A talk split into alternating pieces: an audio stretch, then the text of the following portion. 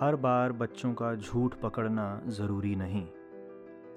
कई बार ऐसा होता है कि बच्चे हमें झूठ बोल देते हैं। उदाहरण के लिए, आप कहीं बाहर से आए और बच्चे टीवी देख रहे हों। आपको देखते ही टीवी बंद करके पढ़ने या कुछ और करने लग जाते हैं।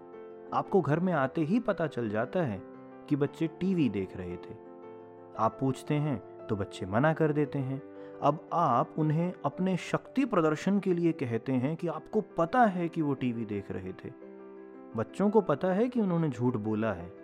वो पहले ही गिल्टी होते हैं। ऐसे में यदि आप भी उन्हें झूठा साबित करने पर उतारू हो जाएँ तो कितना सही होगा? हर बच्चे में बड़ों जितनी ही सेल्फ एस्टीम यानी आत्मसम्मान होता है, हमें उसे हर बार चोट पहुँचाने की ज़रूरत नहीं होती। कुछ ऐसे झूठ जिनसे बच्चों का कोई नुकसान नहीं हो, उसे पकड़ने की ज़रूरत नहीं। हम सबने अपने बचपन में झूठ बोला है, शरारतें भी की होंगी। इसलिए बच्चों को सुई की नोक से निकालने की कोशिश न करें। आप बच्चों की बात मान लीजिए कि वो टीवी नहीं देख रहे थे। बहुत ज़रूरी है कि हम बच्चों की हर गलती पर उन्हें ये महसूस ना करवाएँ कि वो गलत हैं।